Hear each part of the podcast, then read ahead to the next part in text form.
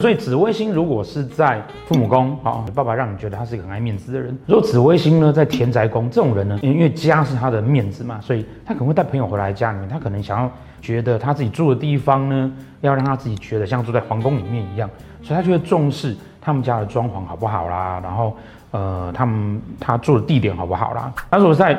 如果在子女宫，子女宫叫做性生活嘛，对不对？性生活是他自尊的所在，所以他会怎么样？他表现得很卖力吗？那不一定啦，哦，因为那要看他有没有体力表现那么卖力，哦，但他希望在这件事情上面会得到尊崇，那他也会希望他自己的小孩子呢非常的好，所以他会怎么样？